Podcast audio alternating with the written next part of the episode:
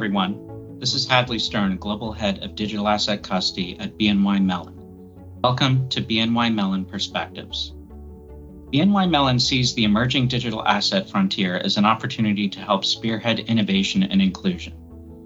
Today, for International Women's History Month, we're bringing together just a few of the extraordinary women leading in the ecosystem.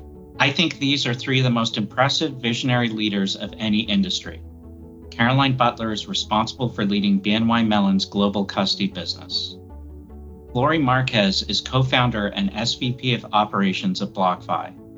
In four and a half years, they've grown into a company with 850 employees and over 10 billion in assets under management.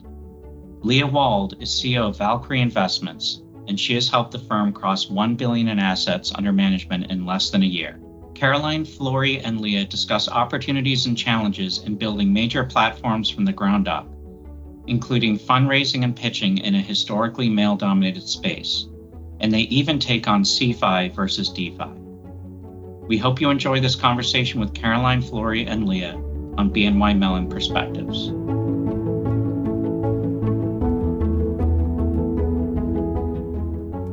Hi, everyone. In honor of Women's History Month, I want to welcome you to two truly inspiring leaders um, to listen to the stories of how they got into the digital asset space. Flori Marquez um, is the co founder of BlockFi, which is a retail and institutional platform for crypto and lending, uh, sorry, crypto lending and payments. Um, and Leah Wald, who is the co founder and CEO of Valkyrie, an alternative asset manager firm focused on crypto. Welcome, ladies. Thank you for having me. We're really excited to be here. This is the highlight of my week, to be honest. I'm so excited to to listen to your stories. Um, I was going to start off by giving, you know, just the normal accolades of both of you, but to be honest, I think we'd be taking up a couple of hours just listing them off because just to read through your bios alone and what you both have accomplished is just awe inspiring on so many levels. Um, so when I just take a step back and I actually think about the digital asset space and how it's bringing together both the sort of traditional technology world and the traditional um, uh, finance world to really create innovative solutions. I can't help but think about how this is our opportunity as we're bringing a new asset class into the market just to take all of the lessons of the past decades and even centuries and really making sure that as we're starting to build this ecosystem and build in, in many cases a whole new um, asset class for the industry making sure that we're doing it in the right way and actually taking our opportunity to to make sure that it is um, truly diverse in all respects Unfortunately, though, it doesn't seem like we've quite accomplished that out of the gates. Um, all is not lost. I think there is still time to keep turning the curve. When you just think about some of the the stats, you know, the fact that overall engagement in cryptocurrency is, you know, the investment side, it's only 80% or it's 86% males. So Thinking about 14% of females investing into crypto is unfortunately too correlated to the traditional space. And again, we're not taking advantage of that opportunity to do it differently. We are seeing some positive trends, though, which I do think is encouraging um, in terms of, you know, over 43%. Um, we saw 43% of increase in women working in crypto. But the one that um, you know worries me most, I suppose, is the fact that only five percent of founders of leading crypto companies are female. Now, you two obviously sit as you know highly influential leaders in a very small group of female founders of digital asset firms, which is why I'm so excited to actually hear your stories and hear how we together can start to really shift that curve um, and really start to bring more diversity into this space. Um, so, I guess to begin, um, just want to hear a little bit more about the story as to how you got here. Leah, I'm going to start with you because, oh my God, talk about a diverse background. I mean, right from the World Bank in Africa through Asia, you threw in fashion in there. I know there's a lot about soccer in your past. I don't even know where to start to ask you a question about how you got into being the CEO of Valkyrie, but uh, give us your story because I think this will uh, really help inspire the listeners of the podcast as to how someone like you can really start to change the future of the um, financial industry. That's really kind of you, and and thank you so much. Um, yeah, so I I did have the great opportunity of starting my career at the World Bank at a very young age and working for a very powerful woman um, who is still one of my greatest mentors today, Oby Ezekwesili. Uh, so that was the vice president of the Africa region. Um, what's interesting is that's actually where my Bitcoin adventure began.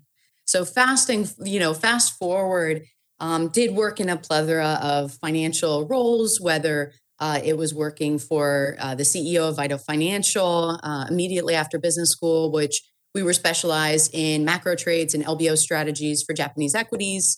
Uh, and then fast forward further, and in 2016, jumped down the rabbit hole and became, you know, a Bitcoin asset manager full time. Uh, so a lot of fun experience being specialized in this industry, and especially specifically Bitcoin asset management. Um, and then Valkyrie was co-founded in uh, 2020, um, so relatively new um, but definitely a, a, fun history with my partner of both having you know bitcoin asset management. But back to the world bank what was interesting is at the time and this was 2009 to 2010 um, the africa region was working on m-pesa uh, and that was really piloted out of kenya. So what was interesting about that is that i saw a very successful use case of sms based microfinance loans um, that the technology was incredible. It was showing to have very brilliant and very powerful effects for the unbanked. So when I learned about Bitcoin, now, of course, like any Bitcoiner, I wish I had bought back then. That's that's mm-hmm. definitely the adage, right? But I was immediately taken by the concept and it made complete sense to me. You know, now you have an unconfiscatable permissionless value transfer uh, you know, asset that can be utilized absolutely for the unbanked to uh, the banked, uh, but a lot of far-reaching efforts. So I started following Bitcoin back then. Uh, really started following more around uh, 2011, uh, and then finally was able to make it a career in 2016. So just excited to be here and see all the developments and be on this podcast with the two of you, learning from you today.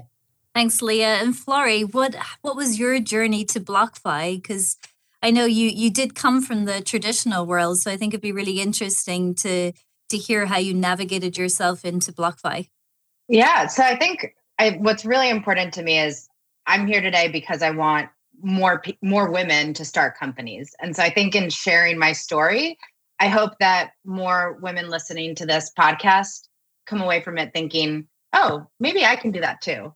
Um, and so I started BlockFi in 2017 with my co-founder Zach. And I'll say that the one key takeaway about starting a company is that it's never going to feel like the right time, right? No one is ever fully ready to start a company. I think the experience is more about um, having an opportunity in front of you and it presents itself as like, okay, I have the chance to take a risk on this thing and see it through. And um, one thing that I really like to reiterate for anyone who's in one of those positions is that sometimes I think as a society and as women, we tend to think about risk incorrectly. We might be thinking about if you start a company, obviously you're going to have to give up some of your base salary to do that. Um, but I think about it instead more from how am I investing in myself and what what it, what is the knowledge and skills that I'm going to get out of this experience and to know that you know at the time so going back i, I started my career at oak hill advisors which is a fixed income fixed income asset manager. Um, and then i really became interested in um, the intersection of financial services and technology. So if you look at my career i've always looked at building on what i knew how to do before. So i knew finance i added tech and then in 2017 i knew zach from um, fintech in New York, and he had this idea to merge the worlds of traditional finance and crypto. So I was fascinated by the ability to do this because I was able to build on what I knew before, which is fintech and specifically building lending products, and then be able to apply those skills to build BlockFi, which today um, bridges the worlds of traditional finance and crypto, and we enable financial empowerment for clients on a global scale. So on the retail side, Um, we offer a variety of typical financial products, like you can buy and sell crypto, um, you can earn interest on it. And then we also have institutional investors. And in four and a half years, we've grown to be a company of 850 employees and have over 10 billion in assets under management. Um, but I think kind of going back to what we were, what you were bringing up earlier, um, the most exciting thing about crypto is the fact that it reignites um, people's desire to invest in something new. And what we're seeing is that you're seeing that demographics who traditionally have not participated in financial markets in the US are now entering into investing for the first time as a result of the excitement that crypto sparks in individuals. Um, and on a global scale, crypto as a technology also provides ease of access to financial products in a way that we've never seen before. Um, so I'm I'm very passionate about kind of talking about inclusion, both from the product standpoint, like what what does crypto allow us to do from an access standpoint that we haven't been able to do before, and also just from an employment standpoint, like why not take the take the risk and invest in yourself and learn about um, this technology while it's still early, and I think that's very exciting. Yeah, absolutely. When I think about it, it it is there's a democratizing effect um, because you can actually get into this space because the knowledge is only X amount of years deep, right? Versus some of the more traditional areas in the finance industry, you have to have, you know, you're competing against multi decades of experience. So the barriers to entry for anyone coming in, I mean, that the learning curve is steep, right? But I think every single one of us is on that learning curve. I'm on the steepest one. You guys are, are more the gurus in this space.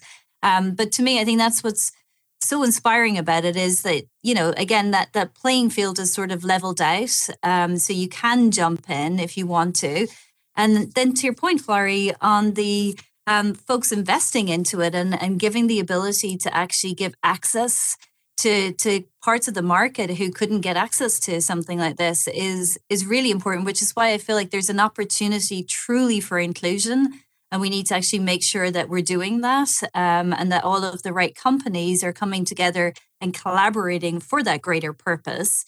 Um, and that it isn't just the connotations of the more negative sides of cryptocurrency and, and, some of the bad press it gets there's actually you know a lot of really really really valuable inclusion use cases um, that hopefully um, across the various companies in the ecosystem we can start pulling together um, so just on the company side, when I think about um, Valkyrie and BlockFi, um, you both have very different uh, perspectives and lenses um, as to what areas you're looking at in the ecosystem. So I thought it'd be just worth um, maybe just giving the listeners a sense of what your companies specialize in um, and what, you know, short of kind of calling it a mission statement, know, what are what are the core values that um, you're bringing as a company into this space? Um, particularly looking at it from the retail and institutional side, which often um, provide two very unique lenses. Uh, so, Leah, maybe to you first. Sure, and I think you you brought up a lot of very interesting points about um, women in the industry, and to you know the point of this podcast and and being on with you, Flori. Um, as the companies continue to grow and as there's more development again from venture capital into this industry, I think we're going to continue to see more women join in roles that are more in alignment with their interest as well. Um, before, it's always been very tech and trader focused, highly specialized TA trader focused. But now I think there's more roles that are of interest. So I think we're going to, you know, I'm actually feeling pretty positive um, but Valkyrie, yes. So we are, as you mentioned, a digital asset management firm. We recently crossed 1 billion in assets in about a year. So that was very exciting and continuing to grow. We have a series of cryptocurrency trusts, SMA strategies, ETFs, and a DeFi hedge fund. So I think where uh, BlockFi and Valkyrie differ is that we're highly focused on institutional investors and catering to institutions. And we definitely see that there's a lack of um, high quality, easy access, and transparent regulated products for institutions in order to buy. Um, I think that thanks to BlockFi and other um, companies like BlockFi, there's great access to the underlying coin right now and a variety of coins. And folks can buy directly. Um, but what we've noticed, and really where Valkyrie was born, is in order to provide that, again, good access for institutions in a manner that they can buy and in a vehicle that they also can buy due to risk parameters, due to uh, what can fit on the platform from a tech integration. Um, there was a lot of barriers, there still is. So Valkyrie is trying to, again, provide these sophisticated yet simple funds uh, that can slot comfortably on the platforms that work for the wires, the IBDs, the, the banks, and other RIAs. Um, from a mission and values perspective, I think we're talking something different. We love Bitcoin. We love crypto. We, you know, breathe it. We sleep. We mine ourselves. We run nodes in the office. You know, we we we are obsessed with this asset. Um, so there's a big mission at Valkyrie from education to again what products we provide and what coins we choose um, to actually allocate to in our portfolio strategies, whereby we can really teach and provide access, again, focus on institutions, but um, to ensure that it does get down to the retail level, to the FA level, to the personal account level, um, with uh, easy access to uh, this amazing, you know, nascent asset class. So trying to be part of that educational revolution as well. Um, on the BlockFi side, you you kind of hit on some key points already. So we have you know the retail side and the institutional side, um, and on the retail client side, um, we're really looking to offer simple and easy to use products that both serve existing crypto investors and also make it easy for clients on a global scale to enter into the crypto space for the first time. Um, and so some of the products include US dollar crypto backed loans. And so, from a uh, financial empowerment perspective, this is actually a huge product because it allows retail clients on a global scale to access low cost US dollars. In the US, we rely very heavily on credit scores and credit history. And with crypto at BlockFi, we can underwrite people instantly with no credit score just because we know how many assets they have by using our platform and they can access our platform instantly um, because of the way that digital assets work. So um, we can lend to clients. For example, one of our first clients was in Costa Rica, where the average cost of borrowing U.S. debt is 20 to 25 percent. Um, and so we're very excited to be able to, for one of the first times in history, be able to export U.S. grade financial services overseas instantly through an app. Um, on the institutional side, we enable institutional investors to gain exposure to digital assets um, without the challenges associated with buying and storing crypto directly. So we have the Prime Services platform. Um, and I mentioned some of the stats on employees on the institutional side. We have 400 institutions globally. Um, and from a value standpoint, I think about values in two ways. Um, I'll talk about the product standpoint first. So one of we have four key values at BlockFi, and the first is um, we love an alliteration, so it's uh, pragmatic pioneering, and really that value is about focusing what's achievable.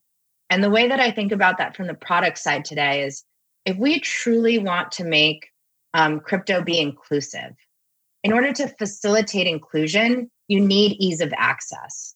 And so, from a product standpoint, you have to be pragmatic in terms of where is society at today? What is their understanding of these types of products? And how can I make it easy to convert someone who maybe has not been owning or investing in Bitcoin? How can I convert them into the space for the first time? So, one example of our products that does that is our credit card because um, it's just a regular credit card, but it allows you to earn Bitcoin instead of miles. And I think that's a great example because in the US, everyone knows how to spend a credit card and pay it off. Everyone knows how to accrue rewards. And so I'm basically using that same knowledge to get you access into a brand new asset without asking you to take um, direct exposure yourself. So I think thinking about products that help people flex the knowledge they already know in order to get into a new space um, is how we think about driving inclusion at BlockFi. And from the team perspective, um, I think we we talked about this a little bit earlier, but because crypto is so new, there's so much to build. And so it's not a crowded space right now. And so when you look at it from the team perspective, um, you know, BlockFi's team is like we're all humble, no ego, intelligent, hardworking. We aim to have like a very, very healthy culture. Um, and it is, I think, a lot easier to build that when it's not a crowded room and there's so much work to do. So everyone has the chance to be successful and to learn and to make an impact on our company's growth. So it's really interesting about what you both said that just is really resonating with me is in order to create inclusion, it's a little bit of a factor between giving access but education as well right? And and the ability to give access education and, and Flori to your point almost like correlating it back to the traditional side where you're you're creating a familiarity. It's almost creating that education. But how much do you both spend time on educating um, across the whole community? Um, the various very technical details, literally technical details of the technology, um, and then just demystifying out a lot of the, um, I would say, somewhat somewhat fake noise that still exists in this to help the investors um, and the wider community actually to understand what's needed here and how much do you think education is a barrier to entry at this moment in time Sure. So I'll go, I'll go first. Um, thank you so much. Yeah, I think that it is a massive barrier depending on uh, what vantage point and what industry you're coming from. Um, Valkyrie and myself included are highly, as mentioned, highly focused on education. So we have everything from a weekly webinar series specifically focused for RIAs and financial advisors, whereby we speak to a RIA or a money manager and let him ask um, or her, although we're we're still looking for uh, a couple more female money managers. So please, you know, message us later. Um, all the questions that they may have that they're hearing from their financial advisors. Um, so that's a specific one, but we also write technical analysis reports. Uh, there's a weekly report by our TA analyst, Josh. There's a macroeconomic report that comes out from our CIO. Um, and I think Stephen and I are on uh, potentially two to three podcasts a week. So trying to span the gamut of the technical, uh, both from the technology side, but also the technicals in learning how to trade the markets, which again are still very technical analysis heavy, um, all the way to how does this fit within a CIO's perspective? How should we be thinking about it from a portfolio management perspective down to other spotlight series where we take Coin Foundation founders and they talk about the granularity of their coin or even what is an NFT, what is the Liquid and Lightning Network, et cetera. Um, and then also speaking at a, a plethora of conferences. I remember uh, in the earlier days speaking at some of the more Bitcoin maximalist conferences and uh, across the world on everything from, again, running a Lightning node or hardware wallets and moderating about mining. And I think it's important to demystify some of the more technical aspects of the of the industry for those that are interested, but also how it distills to each person's interest and awareness. Um, right now, given our ETFs and the fact that we've been you know, we applied for our spot Bitcoin ETF back last year in January 22nd. Right now, we're also highly focused on working with the regulators and the staff at the SEC. So those are very different conversations of who we're speaking to in Washington, um, to who we're speaking to from the RA side, to who we're speaking to on you know the the investor level of why should they choose Zilliqa over Bitcoin as an example.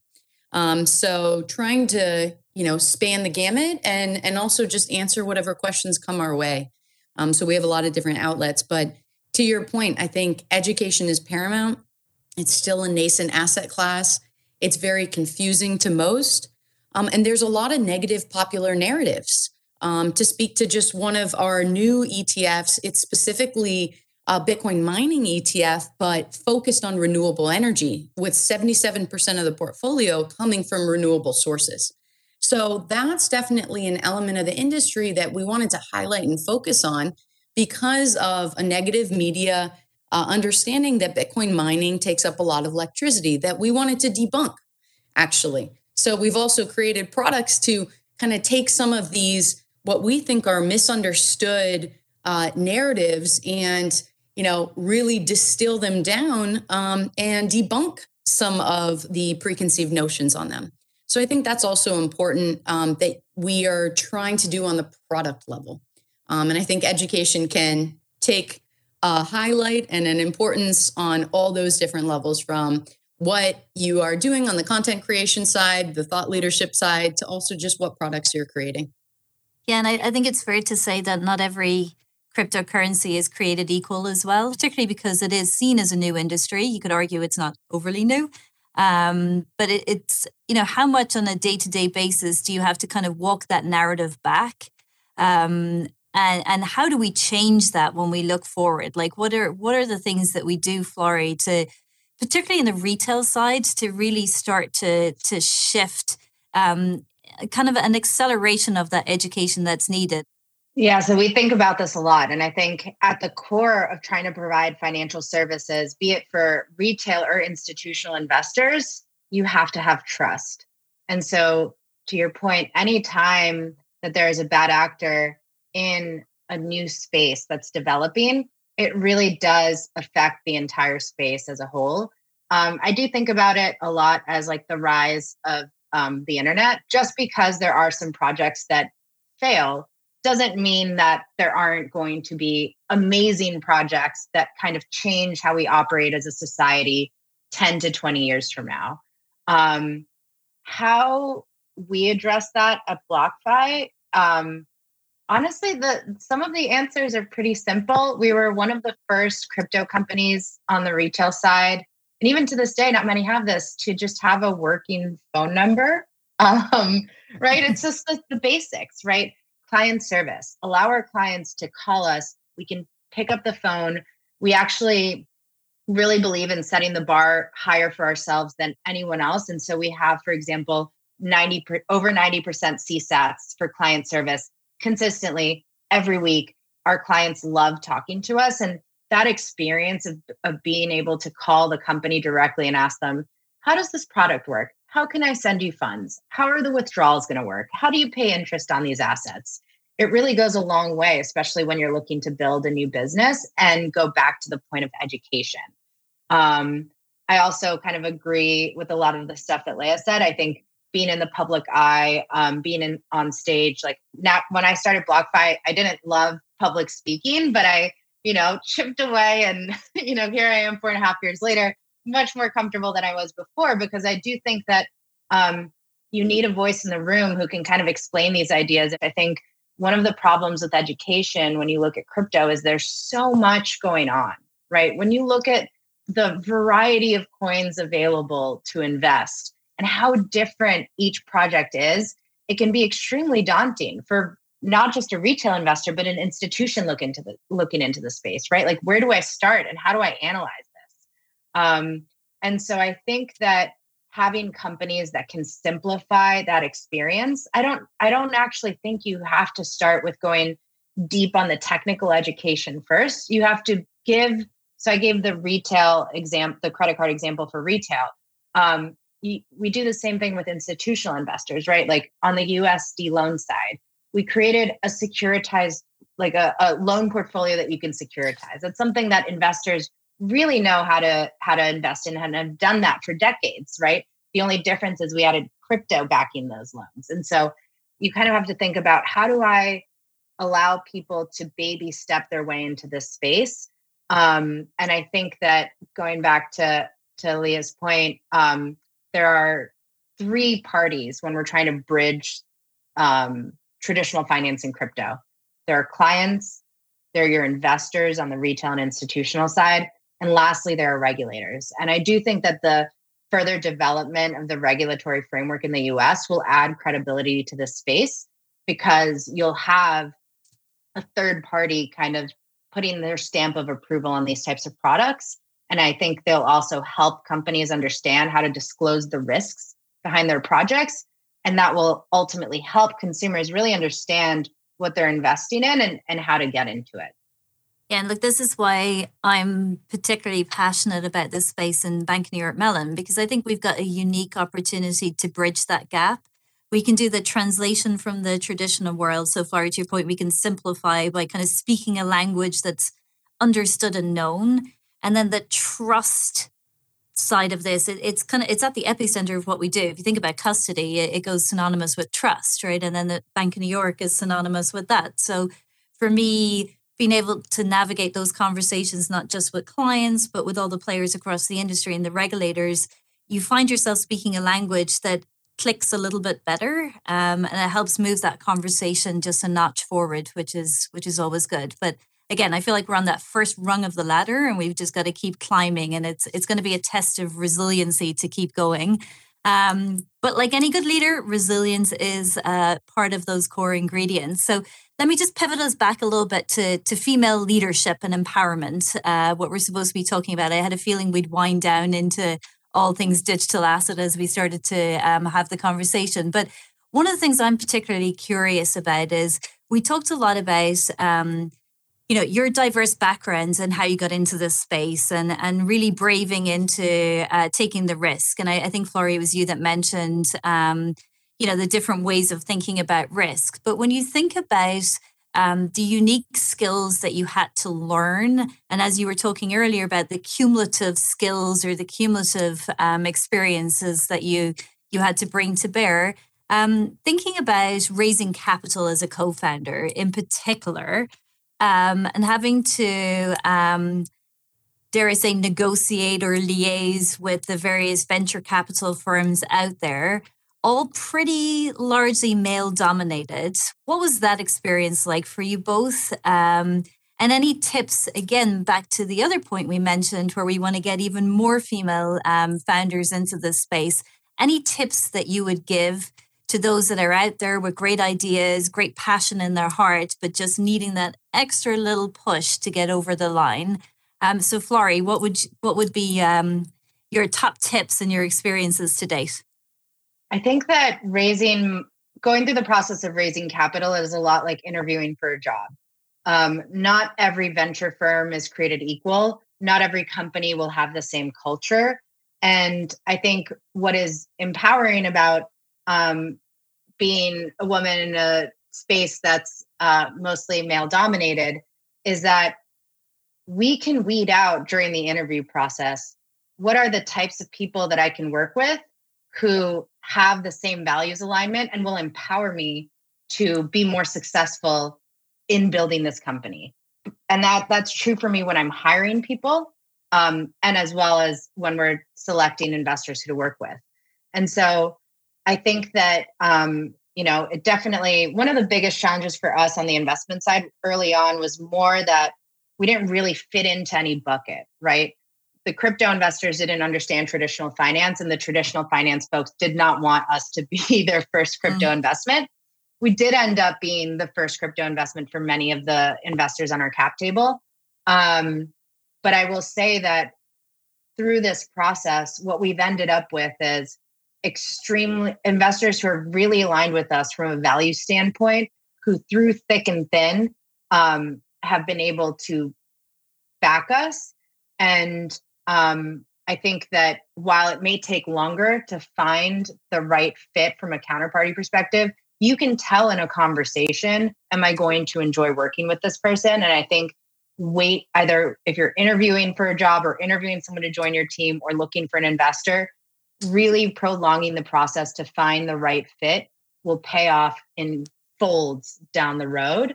Um, so I think my my best advice is to in any conversation be it an interview or fundraising, to always kind of stay in touch with your intuition and how the conversation kind of makes you feel and to understand that like getting that alignment from a values perspective is extremely important and if you're talking to someone where you feel like that isn't a good fit it is totally okay to walk away i, I completely agree with you flori and that resonates a lot with me um, we're raising our series b now and i'm nine months pregnant I think that it's very important to be transparent. And if those partners aren't going to be good partners, don't understand where you're coming from, um, then I think that's just not a good fit. and it's important to step back and and consider that.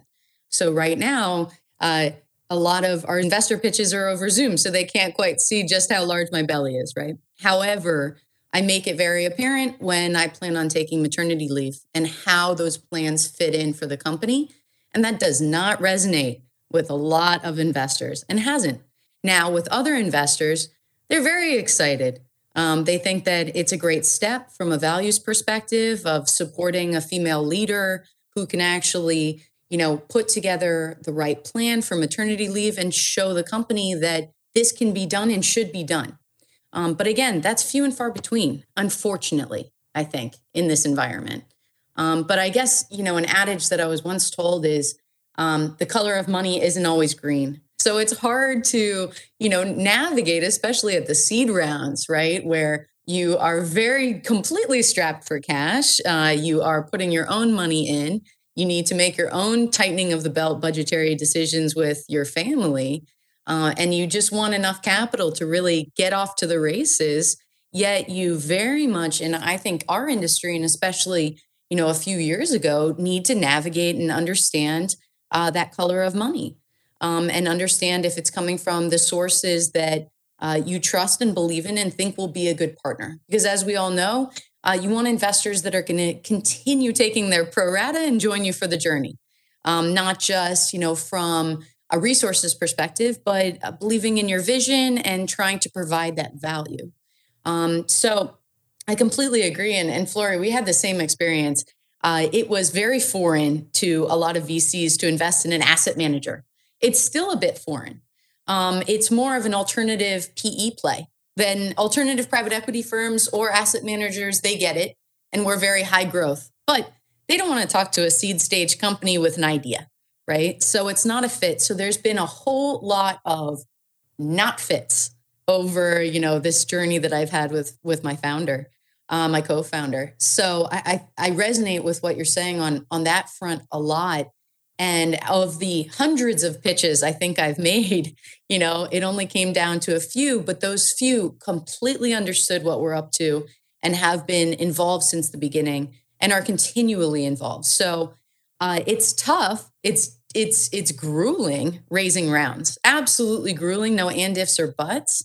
Um, however, you're absolutely right. I think you need to be selective. You need to understand what is that investor, whether it's institutional or individual, is going to provide and also be ready to say no when they don't fit from a financial perspective and or they don't resonate with the morals and values that you want to promote as a company whether it's maternity leave and female leadership and uh, some of the ethos that you you know want to instill on on the company and governance and corporate culture level um, and just being very selective and and patient sometimes and budgeting accordingly fortunately or unfortunately to how long raises can sometimes take. So i'm hearing strongly that it is a marathon and it is the most like tough resilient marathon you'll ever endure. Um, when i think about you know if i if i blot if i just put into kind of two shapes in my head. One is you've got the co-founding standing up the company side and the second is the actual running of the company. And i i can i can feel the intensity of the the effort of at least creating it and then raising capital to continue that company. Um, how different is it in, to actually run the company then? Because you've both scaled up your businesses in such rapid fire form. How quick are you able to just shift that leadership? Because it's very different skills that you need to bring to bear. Um, how how quick and what how do you actually pivot between the you know obviously going out and trying to raise capital um, and fighting that fight versus then day to day actually managing the company versus the education that you're having to do as a continuum and pivoting across all those perspectives um, on a regular basis. Um, and then which one do you prefer to do? Um, you know is is the last question in that in that. Um, so Flori over to you. So I think that um, one of the things we you asked earlier was what what do you have to learn? I think BlockFi might be one of the fastest growing fintech companies of all time. And that sounds very exciting, but that's also a huge challenge, right? Yep. Um, we went through hyper growth at the beginning of the pandemic. We had under 100 people on our team, and now we're 850, and we had to figure out how to do that remotely. So the answer is twofold. I think for me, what's been really helpful is you really have to have the humility to know what you don't know, to be open to um, every day finding out that you might have some skill or type of knowledge that you have to develop that might not be the thing that you thought was your blind spot, right? That's why it's called a blind spot. And I also think having a great mentor helps a lot, like having someone you can speak to outside of your company. Um, and a lot of people say mentor, and I, for people listening, like you can actually hire someone as your mentor, like find someone whose career you would like to end up as. And then you can once you have capital or even at the beginning stages, give them equity to just spend an hour with you once a week. And I think that outside voice who's been there and done that, and even just having an outside perspective to hear your own ideas bounce off of someone else is extremely important. Um, in terms of being a founder and operating, it's two completely different roles. So for me, I have 200 people that roll up to me directly as a person leading operations, right? And then at the same time, I have the founder hat, which is what do I say at the all hands? How do I motivate the team? How do I provide direction in terms of our vision and strategy and ensure that at every single level, people know what their job is, how am I successful at it, and how can I move the needle for BlockFi?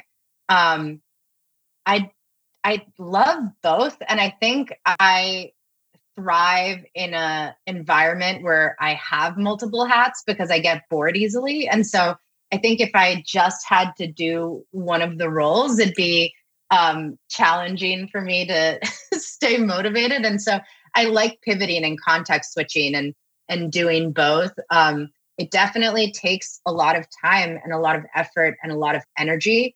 Um, and I think that when I was starting this company, I didn't realize um, that being a founder is unlike having a job, right? When you're working for someone, you sign off at the end of the day. When you are a founder, this is a part of you and it never sleeps. It could be 3 a.m. on a Saturday. It does not care, right? You are responsible for its success 24 7, and that will go on forever. Um, so I think that that was definitely something I underestimated, but um, to your point about resilience, we are strong and your body and your mind adapts to it and and you learn and you strengthen as the company grows. Yeah everything you're saying makes a lot of sense to me as well. Um, as i said previously it definitely resonates with me. This is fun being on with you Flori um, the way i see it is kind of being on the box versus being in the box. Um, and i think that it's important as a leader an executive at the company um, to both be sitting it on the box, if you will, looking at the box and, and understanding the strategic vision uh, for the company and trying your best not to get in the box, in the weeds too much. I think that it's been tough for me because I actually love being an operator.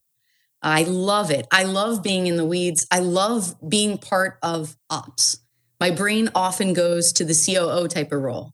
Um, but I've really needed to push myself not to do that, um, to wear less hats and ensure that I am doing the best that I can from the seat of the CEO, which often is the least glamorous seat to sit on. Um, you're often stuck with uh, front office operations and making decisions on uh, corporate insurance and D&O and E&O and a lot of stuff that is not as exciting as setting up staking nodes for one of your grantor trusts uh, in blank country, right? Um, you know, and I and I miss that, but I think it's very important. Uh, you mentioned mentors. I agree with that. Um, but I also, you know, I guess, and also agree with the importance of hiring the right executives and letting them do their job and ensuring that you have lines of communication that they know that they can reach you if there's issues and they know what to reach you about but not getting in their way. You know, so we have a lot of very, very highly seasoned individuals who are at the executive level. We took most of them out of retirement. Uh, and it's very fun to see how much they're enjoying, you know, this crypto crazy life and their kids, I think, cheerfully laugh at them every day for, you know, being so cool these days, right? With the cool kids. But I've noticed that, again, they know much more than I do. They've worked in asset management and traditional finance much longer than I have. So if I tried to get in their way and thought that I knew more than them, that would be a disservice to the company. Um, so it's I think been a you know a big learning lesson on that front. And then also, you know, and you have a very strong co-founder as well, Flori. Um, my co-founder is Steven McClurg, and I couldn't feel more proud of, you know, being his partner every day. Um, and Steven comes from a vast experience at Guggenheim Investments and other areas of asset management and knows it in spades. I also think that he is the visionary. So it's very interesting to play off of each other, understand each other's strengths and weaknesses, and utilize that beautiful partnership that can exist between co founders and also a very difficult one. Most co founders have, you know, very bad founding fights. Many do not continue to be able to operate together. But when you're able to find a co founder that you can work well with, understand each other's strengths and weaknesses, and play off of each other, I let Steven be more of the visionary. Um, I think from a different perspective, but we work together completely in tandem, I think is just wholly unique and very important. I would definitely recommend co founding a company rather than just founding it. But it is very, very difficult to find that, uh, that partner in legal crime, if you will.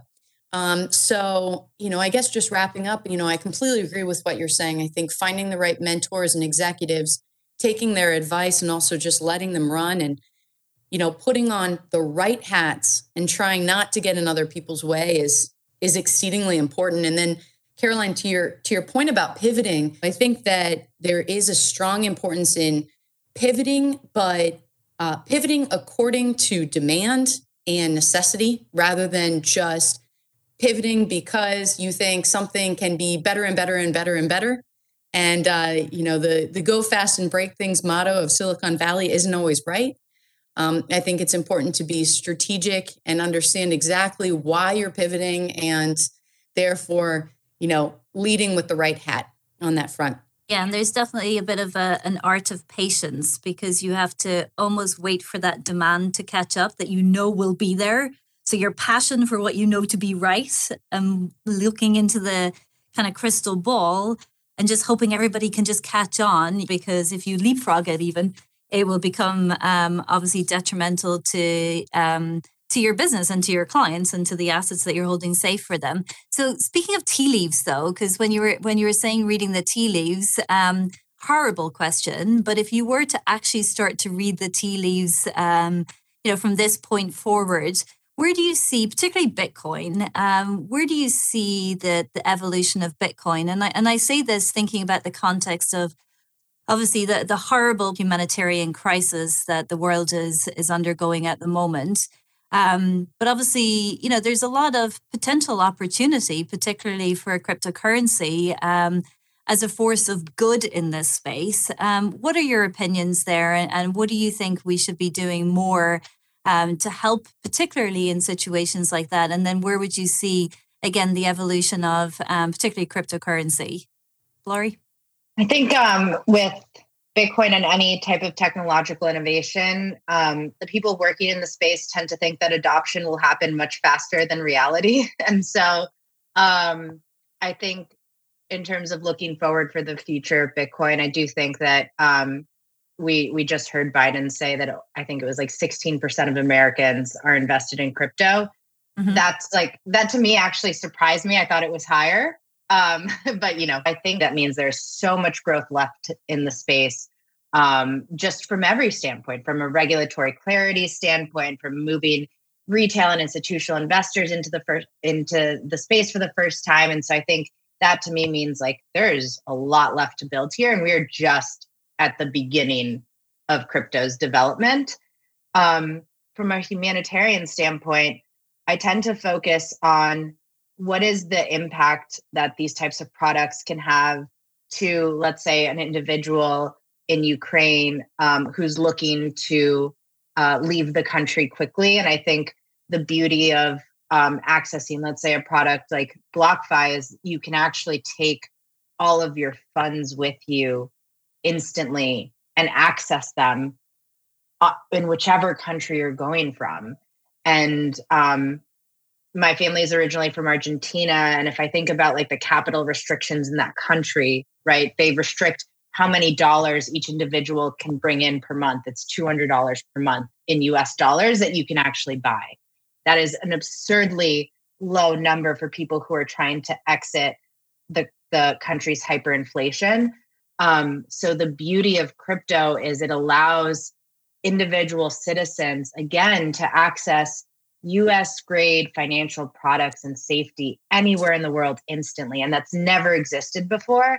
And I think it's very, very important to kind of focus on projects that can have that direct impact and also ensure that they're being built well and within um, clear regulatory uh, structures. Truth is, I have no idea.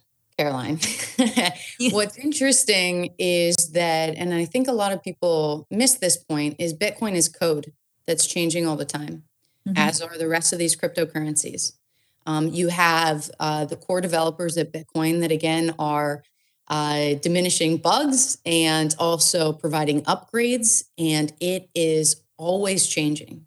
Uh, the rest of the industry is as well.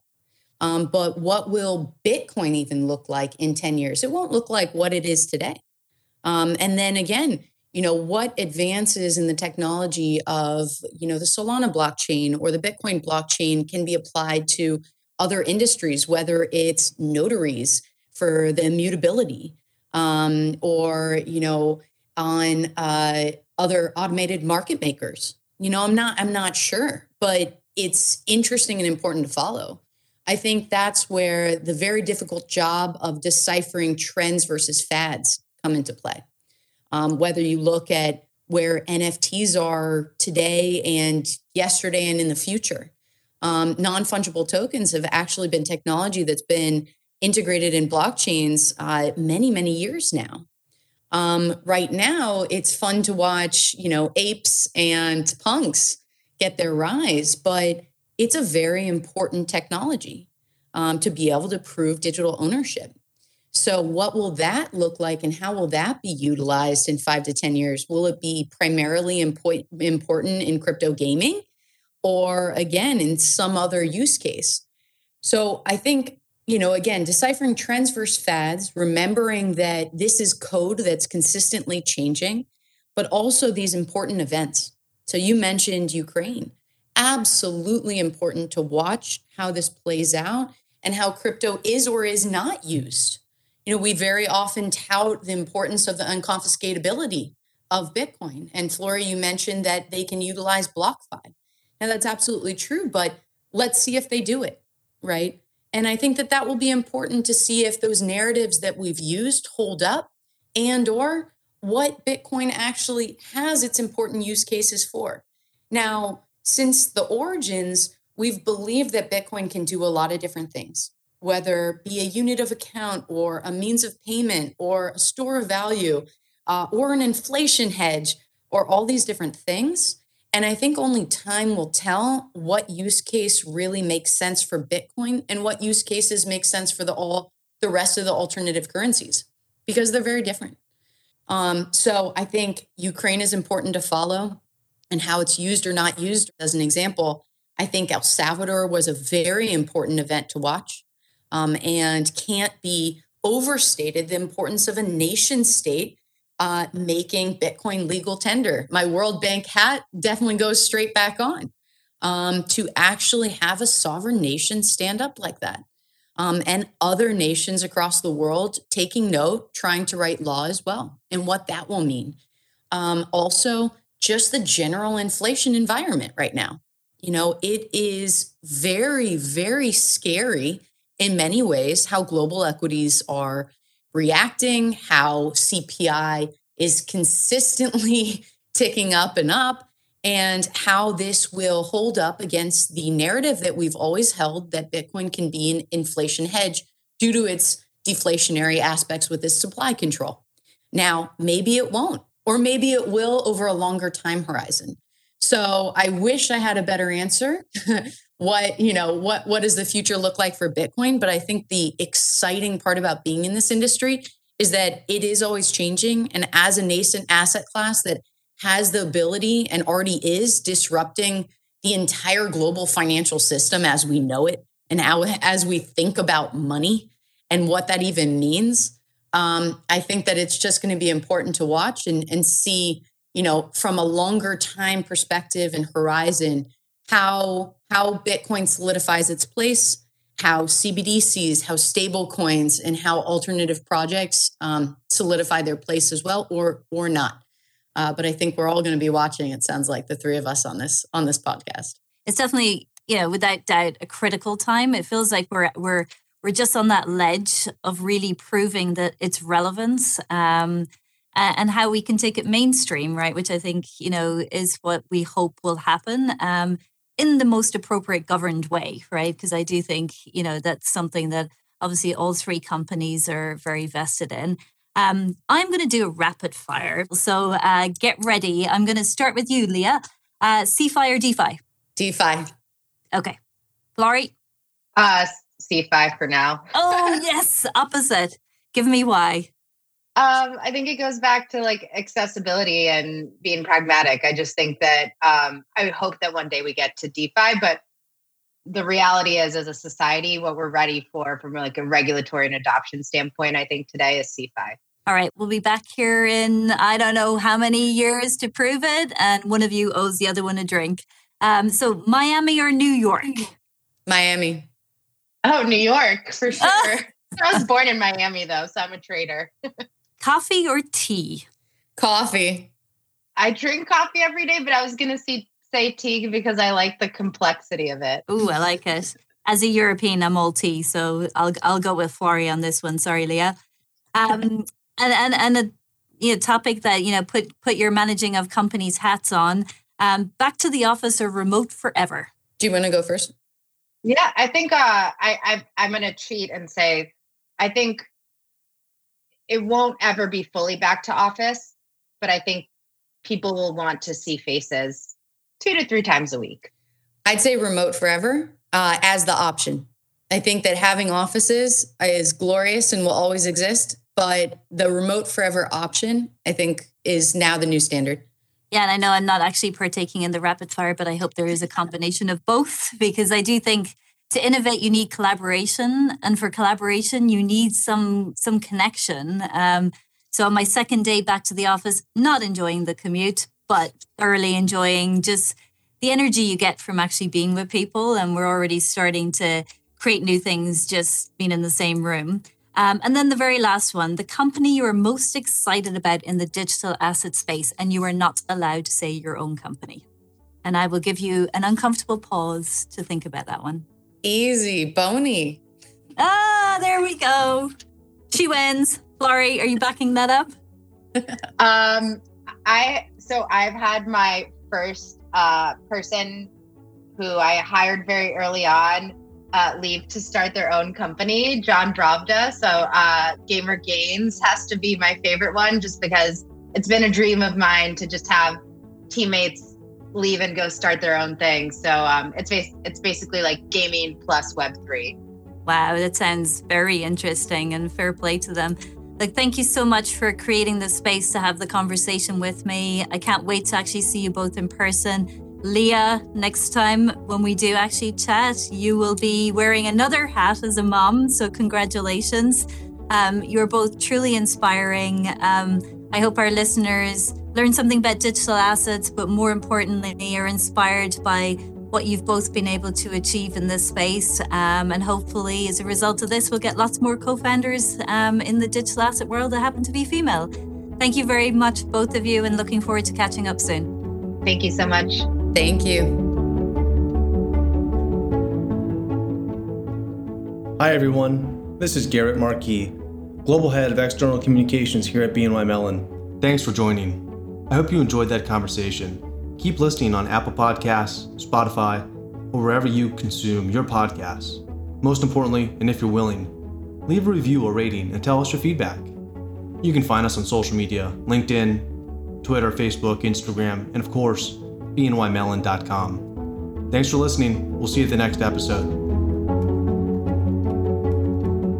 BNY Mellon is the corporate brand of the Bank of New York Mellon Corporation and may be used to reference the corporation as a whole and or its various subsidiaries generally. This material does not constitute a recommendation by BNY Mellon of any kind. The information herein is not intended to provide tax, legal, investment, accounting, financial, or other professional advice on any matter and should not be used or relied upon as such. The views expressed within this material are those of the contributors and not necessarily those of BNY Mellon. BNY Mellon has not independently verified the information contained in this material and makes no representation as to the accuracy, completeness, timeliness, merchantability, or fitness for a specific purpose of the information provided in this material. BNY Mellon assumes no direct or consequential liability for any errors in or reliance upon this material. This material may not be reproduced or disseminated in any form without the prior written permission of BNY Mellon. Trademarks, logos, and other intellectual property marks belong to their respective owners. Copyright 2022, The Bank of New York Mellon Corporation, member FDIC, all rights reserved.